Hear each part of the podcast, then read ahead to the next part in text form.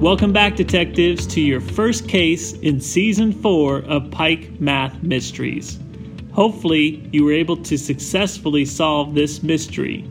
It was called The Case of the Funny Money, and it went like this How can you give someone $83 using exactly seven bills, but without using any $1 bills? Well, as we think through this solution, we first have to know what are all the different denominations of bills. And so when I think about that, I know that I have $1 bills, $2 bills, $5 bills, $10 bills, $20 bills, $50 bills, and of course those rare $100 bills. Now, from that list, I know I'm not going to need the $100 bill because I only need to get to 83, so that's too much. And I can't use any $1 bills. So to get to a large amount like 83, I know I'm going to have to have at least one or two of those big bills.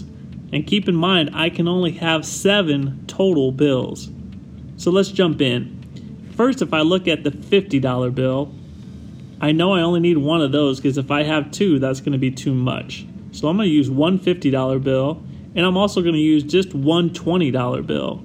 And so that's already two bills, and I'm up to $70. Now the next highest denomination is the 10. If I put a 10 in there, I'm already up to 80 and I have to use four more bills. So I know there's no way I can do that. So I'm going to keep my 50, I'm going to keep the $120 bill, but this time now I'm going to add a $5 bill to the mix. So that's three bills and $75. The last part is now I have eight more dollars and I have to get to 83 and I have four more bills to use.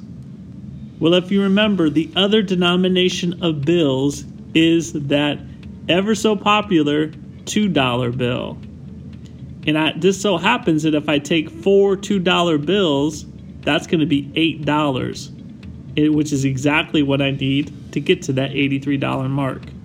So, just to recap, I have one $50 bill, one $20 bill, one $5 bill, and four $2 bills.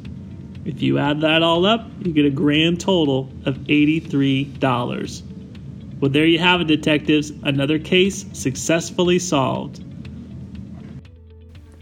I'm Tim Davidson, District Math Specialist. Our podcast is produced by Lena Darnay, District Technology Integrator, and our music is by Scott Holmes, Free Music Archive.